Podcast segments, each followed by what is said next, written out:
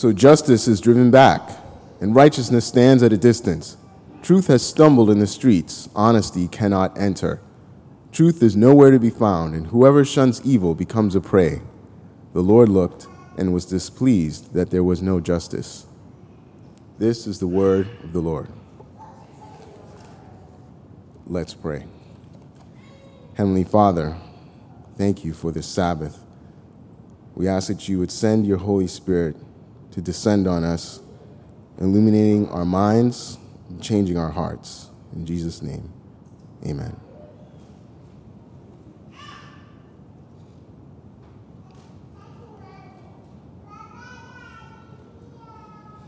Friday, June 29th, 2007. Does anyone know what happened on that day? No? My clothes, maybe give it away. Maybe if I. There we go. Apple released the first generation iPhone. The iPhone 1 completely revolutionized the way we interact with our phones, with each other, and with the world. Unlike other smartphones with their cumbersome keyboards at the time, the iPhone 1 had only one simple button no styluses for Steve Jobs. Rest in peace. He's probably turning in his grave because Apple recently had an I, Apple Pen that was introduced. And if you know anything about Steve Jobs, he hated the pens. But Apple um, did not have that in the beginning. In fact, they utilized a state of the art multi touch screen that put it leagues ahead of the competition. The iPhone 1, it ran on the powerful iOS 1 operating system with the quick and speedy 2G network, and it came in spacious 4 gig and 8 gig models. The iPhone 1 sold out in many stores in less than one hour after it was announced. Thousands of people lined the streets all over the world to be among the first to own the phone that reinvented phones. An entire cottage industry of mobile applications or apps flourished as a result of the first iPhone. So I have another question. By a show of hands, who here is still using the iPhone 1? No one? With all those great features? It's not an ordinary phone, ladies and gentlemen. Well, truth is, I'm not sure that the first generation iPhone would even work if it was around today, but even if it did, it'd be incredibly slow and impossibly frustrating. Instead of enhancing your life, the iPhone 1 would burden it with endless malfunctions. It would be really difficult to use. And that's the exact opposite reason it was created. It was to be uh, enhancing your life, making it simpler. So, why is that after all this time? What accounts for that 180 degree shift from something that provided such ease for your life to something that would be cumbersome and burdensome?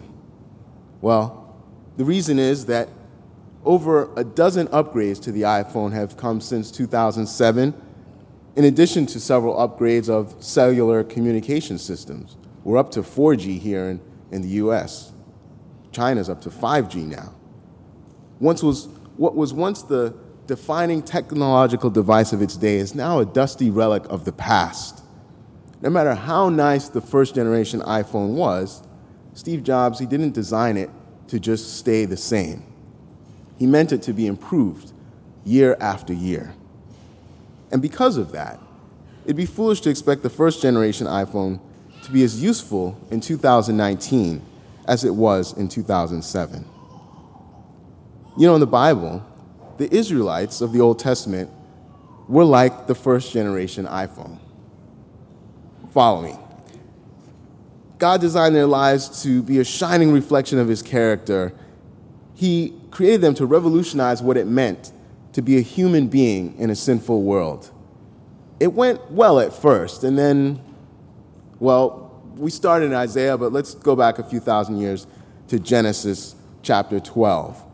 God calls Abraham, he was known as Abram at the time, to follow him, and he prophesied that he would be the father of a great nation and that his descendants would inhabit a rich and bountiful territory, the promised land.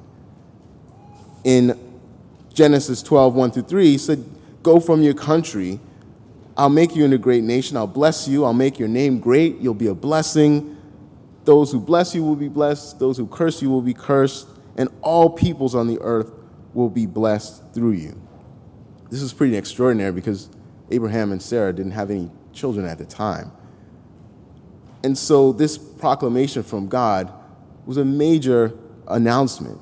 And in fact, it's akin to the announcement of the first iPhone. You know, Steve Jobs, he made that initial announcement in January 2007, several months before it was actually available to the public. And so it is with God. The declaration always precedes the manifestation. But back to the Bible. 700 years after Abraham was called by God and answered the call, Moses now leads the Israelites out of their slavery in Egypt. After 40 years of wandering in the wilderness, the Israelites finally cross over when God calls Joshua to lead the Israelites into Canaan. Well, the problem is Canaan is already well populated.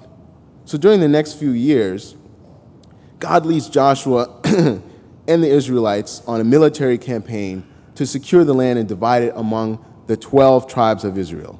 Well, actually, nine and a half, but that's another sermon entirely. You know, eventually, the Israelites are at peace, and God's promises are fulfilled. In fact, if we read in Joshua 21, verses 43 through 45, this is the confirmation of it. This is the manifestation. He gave Israel all the land he had sworn they took possession of it, they settled there. He gave them rest on every side, just as he had sworn to their ancestors. Not one of their enemies withstood them. The Lord gave all their enemies into their hands. Not one of all the Lord's good promises to Israel failed, and every one was fulfilled. Everything that he told Abraham came to pass. So the Israelites inhabiting the promised land was like the release of the first iPhone. Just as Steve Jobs and his team, they went through many iterations of design before finally releasing their creation, so God went through many generations of prototype peoples before finally declaring the Israelites ready for his use. So, Joshua, he grows old, but before he dies, he gathers the Israelites together and he implores them to continue serving the true God Jehovah, the God of Abraham, Isaac, Jacob. And as long as Joshua and his generation was alive, they did that. Like the first generation iPhone, the first Israelites in Canaan had the best features of any nation of people on the planet. They had the omniscient, omnipotent creator of all things on their side, protecting them. They owned vast amounts of property they had fruitful crops, plentiful vineyards. They had strong, healthy men, women, and children. They had fertile livestock and other animals. They had the opportunity to redefine humanity through obedience to God. But instead of continuing to transform the world, the Israelites conformed to it. In just the next book of the Bible, Judges, chapter 2, verses 10 through 11, it says, After that whole generation of Joshua had been gathered to their ancestors, another generation grew up who knew neither the Lord nor what he had done for Israel. Then the Israelites did evil in the eyes of the Lord and served the Baals, the idols. See, the people were content with that first generation promised land version of Israel. They were stuck where they were, and they refused to stay close to God and receive the upgrades he was offering.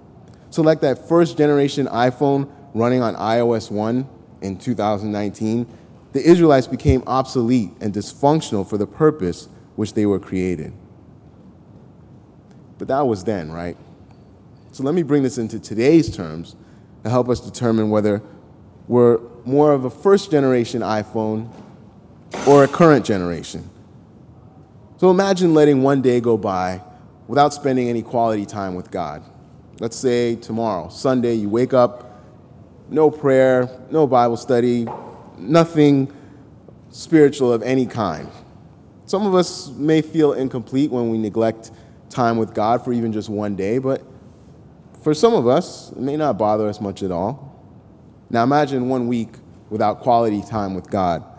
By the time that um, Sabbath rolls around next week, more of us may notice the difference living actively without involving Him. Some of us still may not be affected as much. Now imagine one month, no time with God at all. Some of us now will really start feeling that we're living life at a deficit. But we could also start getting used to life at this point, particularly if things are going well. Imagine one year goes by without ever communicating meaningfully with God. Two years, three, eight, twelve. Provided that nothing particularly tragic happens, we may not see any reason at that point to engage with God beyond a superficial level, right? You go to church, you stand, you sing the songs, you sit, you listen to the sermon, you go downstairs, you eat, and you go home, you take a nap, and then you repeat next week. Now, think about your human relationships. In fact, imagine you commit to that special someone, but once you make the commitment, you only see them once a week. And during the week, you don't engage with them at all. How long would that relationship last? How would that work out for you? Look, we've all fallen short in our time with God I'm not here to shame anyone at all. In fact, the Bible shows us that God can use anyone to accomplish his will, from madmen to murderers. But if we laugh at the idea of using an iPhone 1 in an iPhone X world, why would we think that we could neglect a relationship with Christ and remain as useful to him as we were when we first embraced him and were in daily communion with him, days, weeks, months, or even years ago? Yet, this is exactly what the Israelites were expecting after generations of rote and passionless religious practices. In fact, throughout the next several hundred years after Joshua, through the judges of Israel and then on through the kings of Israel, God's chosen people try to live with the original operating system when God was calling them up to the spiritual equivalent of iOS 12. God even sent his own genius bar employees, the prophets, to warn Israelites that they needed to come to him for an upgrade. They were not meant to rest on the status of God's chosen and blessed people, but they were to grow by becoming a blessing to those around them. In fact, their stubborn resistance to the upgrade through the Word of God led to all sorts of malware and viruses infiltrating and infecting the nation. Like the iPhone 1 would be in 2019, the Israelites during Isaiah's time looked nice on the outside, but were mostly ineffective as a people. In fact, they were an embarrassment to God. And the result was that instead of being a blessing, they were a burden to many. Oh, sure, they still fasted and they still kept the law, they still had the first generation features, but becoming increasingly disconnected from a relationship with Him, those practices meant nothing. You notice how The newest iPhones, they don't eliminate the functions of the previous versions.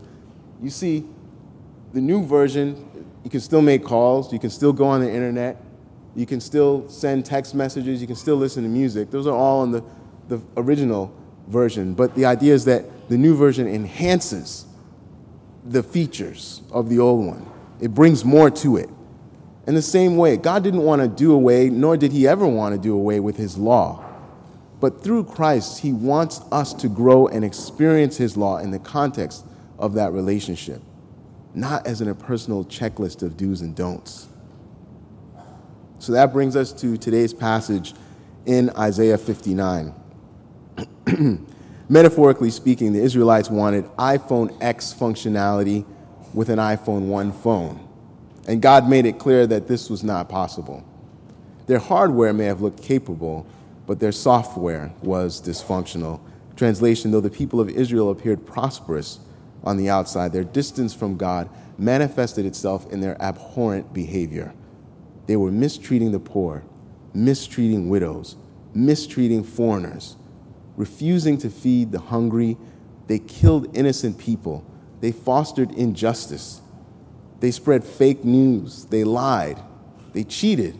They stole with no remorse. And yet, they had the audacity to be concerned about the Babylonian captivity of their people and were crying out to God to save them. So we pick up the story in Isaiah 59, verse 1, as the word of the Lord comes through the prophet Isaiah.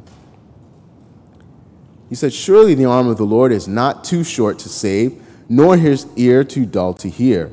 But your iniquities have separated you from your God. Your sins have hidden his face from you, so that he will not hear. For your hands are stained with blood, your fingers with guilt. Your lips have spoken falsely, and your tongue mutters wicked things. No one calls for justice, no one pleads a case with integrity. They rely on empty arguments, they utter lies. They conceive trouble and give birth to evil. If you had an iPhone 1 right now, 2019, and you try to download the film, let's say Spider Man into the Spider Verse, you probably wouldn't be successful. Because, not because of a problem with the network, but because the phone lacks the technological capacity to effectively receive all that data. It falls short of the latest standards and requirements. Isaiah here, in these first few verses of 59, he starts this chapter, he's telling the Israelites that God is fully capable of rescuing them from their Babylonian captors. His power is not the problem. The problem was that the Israelites were falling short of God's standards and requirements. And this led to widespread injustice, which was, again, the opposite reason that God had created them for. So before God can answer their prayers, he had to be allowed access to their hearts, which had deteriorated from a lack of daily renewal in him. This reminds me a little bit of the parable that Jesus tells in Matthew chapter 18, verses 23 to 35. You know it. Servant of the king, he owed a massive debt, and he begged the king for mercy. Mercy was granted. But then that man found a fellow servant who owed a minor debt. He couldn't pay it and the forgiven servant threw his fellow servant into prison.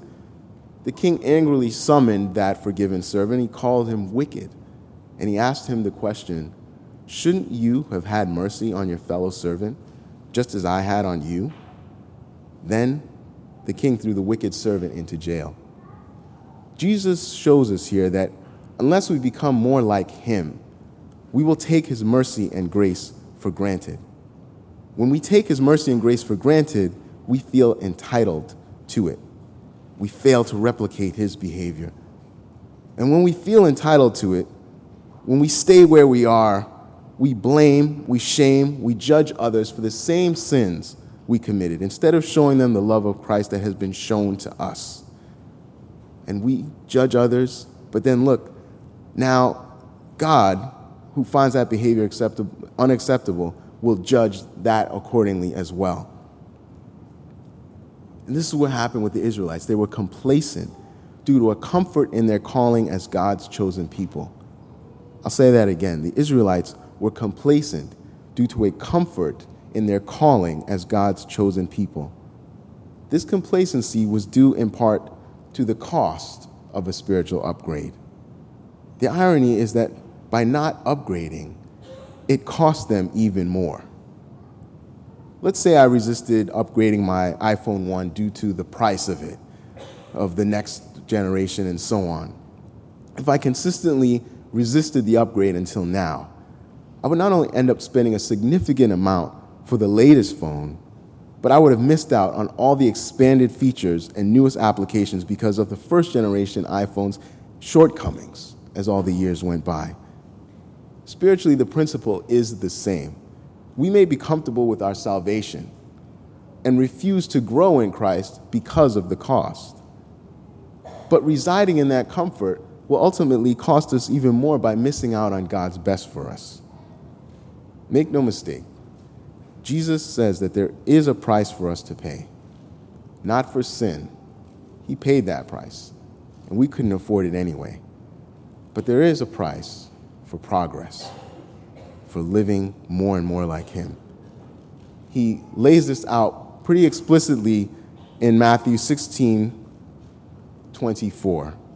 the Amplified Version says Jesus said to his disciples, If anyone wishes to follow me as my disciple, he or she must deny him or herself, set aside selfish interests, and take up his or her cross, expressing a willingness to endure whatever may come, and follow me, believing in me, conforming to my example in living, and if need be, suffering or perhaps dying because of faith in me.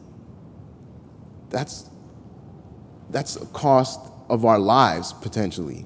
And Jesus is putting this all out in the beginning that if you want to live like Him, this is the cost.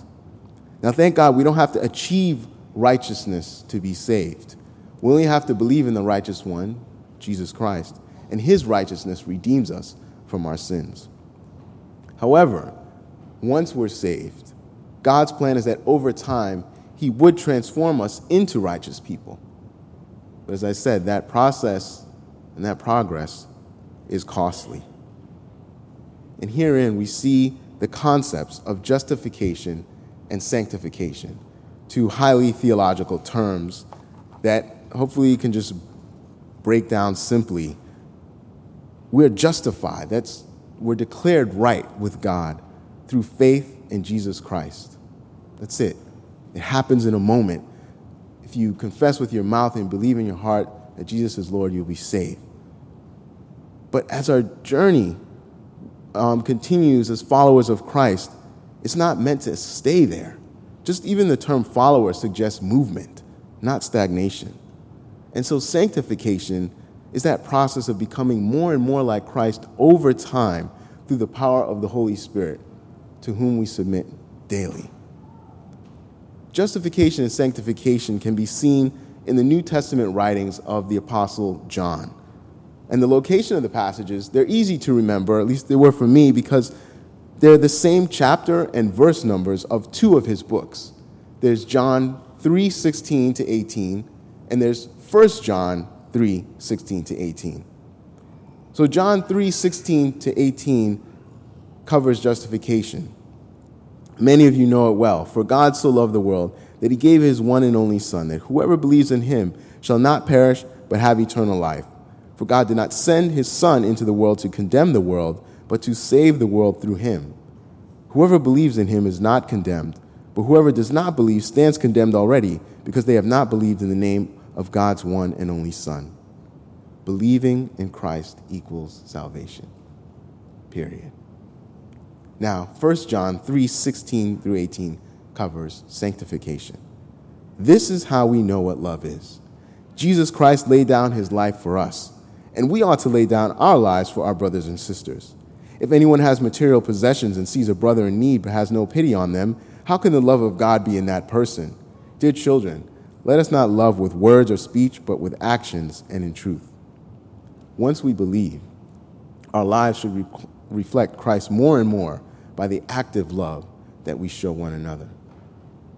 Perhaps the first day that you accept Christ, you're not yet ready to lay down your life for your brother or your sister.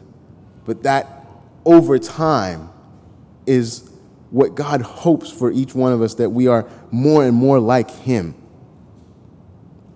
But the problem is, if we look around society today, we may see fewer displays of that love and more of the very things God chastised the Israelites for in Isaiah mistreatment of immigrants, injustices committed toward marginalized peoples wealth inequality propped up by corrupt government business alliances, and so on. These things may affect some of us directly, but if we're honest, many of us can continue living our lives blessed and highly favored without really engaging in these issues. But as God says through Isaiah and in 1 John as well, if we're not actively being part of the solution, our inaction is part of the problem.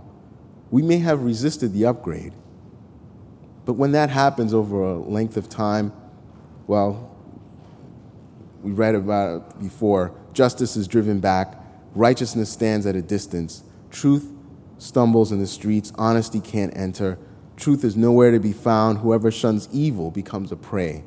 The Lord looked and was displeased that there was no justice. He saw that there was no one. He was appalled that there was no one to intervene. God was appalled. It's a strong word.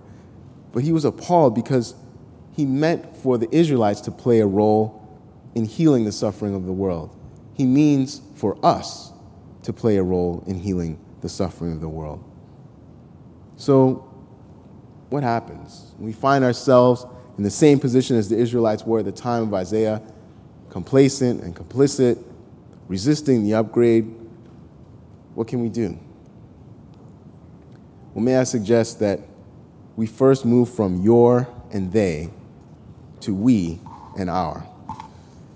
Isaiah 59, verses 1 through 8, has the language of your and they.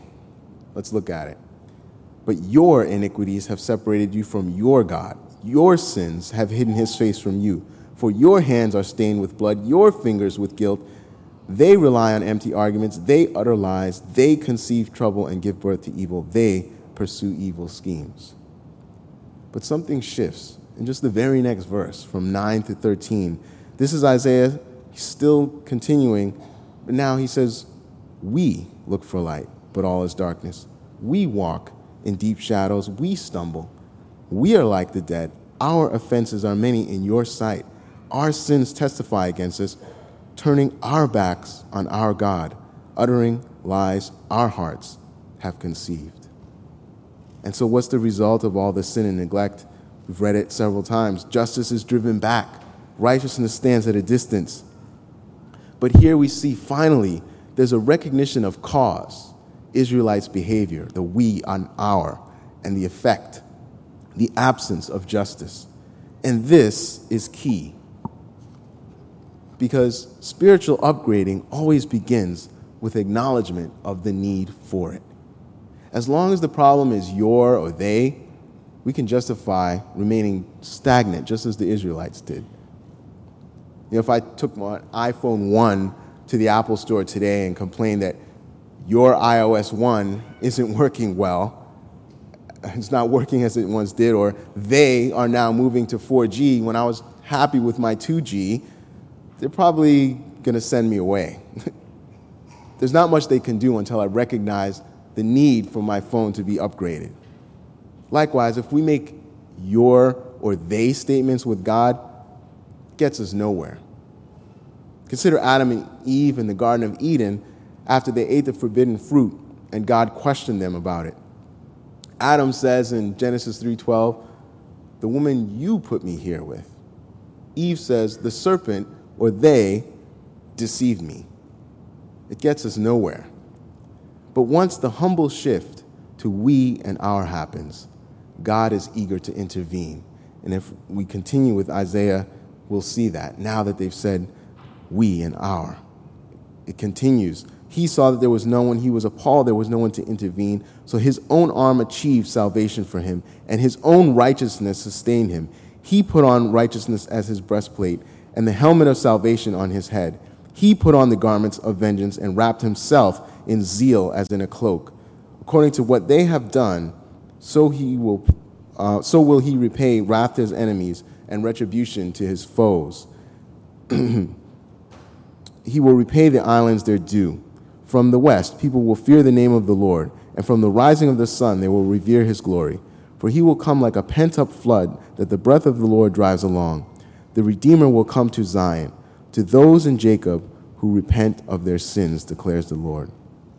God himself comes to redeem, to restore, to upgrade those who repent of their sins, the we and the our. It's reminiscent of what God had previously told the Israelites in 1 Chronicles 7:14, another verse that may be familiar with you. If my people who are called by my name will humble themselves and pray and seek my face and turn from their wicked ways, then I will hear from heaven, and I will forgive their sin and will heal their land. This is another important point. Is that spiritual upgrading is always preceded by submission to God and it's always followed by strength in God. Unless you surrender and disable your old iPhone, you cannot upgrade to a new one. Unless you agree to the terms of the new operating system, you cannot upgrade your old software. So we continue with Isaiah As for me, this is my covenant with them, says the Lord. My spirit who is on you will not depart from you, and my words that I have put in your mouth will always be on your lips, on the lips of your children and on the lips of their descendants, from this time on and forever, says the Lord. Arise, shine, for your light has come, and the glory of the Lord rises upon you. My spirit, says the Lord, my words. When we submit to God daily, we experience the upgrade through the Holy Spirit who gives us the power to think, speak, and act more like Christ. God details this upgrade a little bit more in Jeremiah 31 and 33.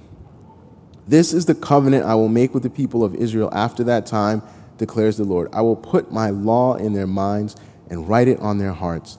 I will be their God, and they will be my people. It's no longer just a set of rules that are set out before you on your Bible or on your phone, but God is saying the upgrade is now I'm implanting the desire to serve me in your heart, in your mind, with your actions. How is this possible, right? I'm such a sinful person. No one's going to mistake me for being like Jesus. So, how can I have this upgrade? Well, the good news is that the upgrade is not dependent on my power, on your power. But spiritual upgrading, it's possible only because Jesus Christ experienced the greatest upgrade ever known. Don't misunderstand me. Jesus was, is, and always will be perfect. He needed no improvement to his nature or his character. He is completely self sufficient. But by downgrading himself from a divine being in heaven to our level as a human being on earth and suffering a humiliating death on the cross, so that we could have eternal life with him. He was given the ultimate power and authority to upgrade any and all who ask him. Listen to his words to the Apostle John in Revelation chapter 1, verse 18. Jesus says, I am the living one. I was dead, and now look, I am alive forever and ever, and I hold the keys of death and Hades. This upgrade is further detailed in Hebrews chapter 2. Starting at verse 14. Since the children have flesh and blood, he, meaning Jesus, he too shared in their humanity, so that by his death he might break the power of him who holds the power of death, that is the devil, and free those who all their lives were being held in slavery by their fear of death. That's you and me being upgraded. For surely it is not the angels he helps, but Abraham's descendants. See, we're, we are Abraham's spiritual descendants. So this is going back full circle to where we started with God's declaration to Abraham. For this reason, he had to be made like them, fully human in every way.